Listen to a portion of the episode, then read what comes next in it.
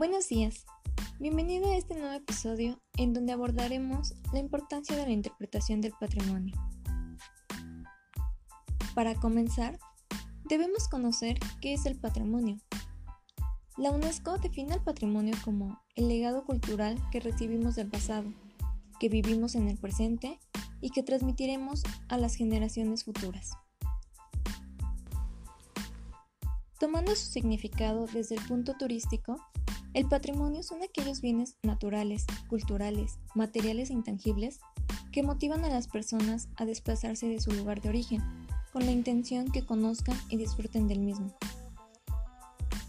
Dentro del patrimonio no solo podemos encontrar esculturas u objetos, sino que este también se basa de expresiones vivas, las cuales son heredadas de nuestros antepasados, tal como lo son las tradiciones orales, artes del espectáculo, usos sociales, rituales, actos festivos, conocimientos y prácticas relativos a la naturaleza y el universo, y saberes y técnicas vinculados a la artesanía tradicional. A estas expresiones vivas se les conoce como patrimonio cultural inmaterial.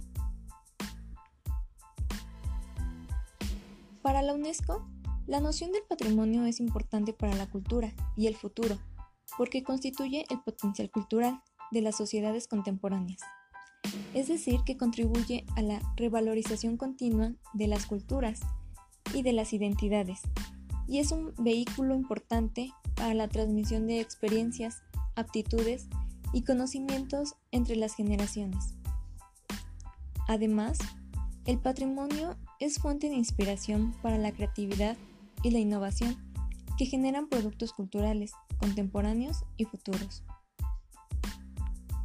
Teniendo en cuenta lo anterior, también es importante identificar cuál es la importancia de la interpretación del patrimonio.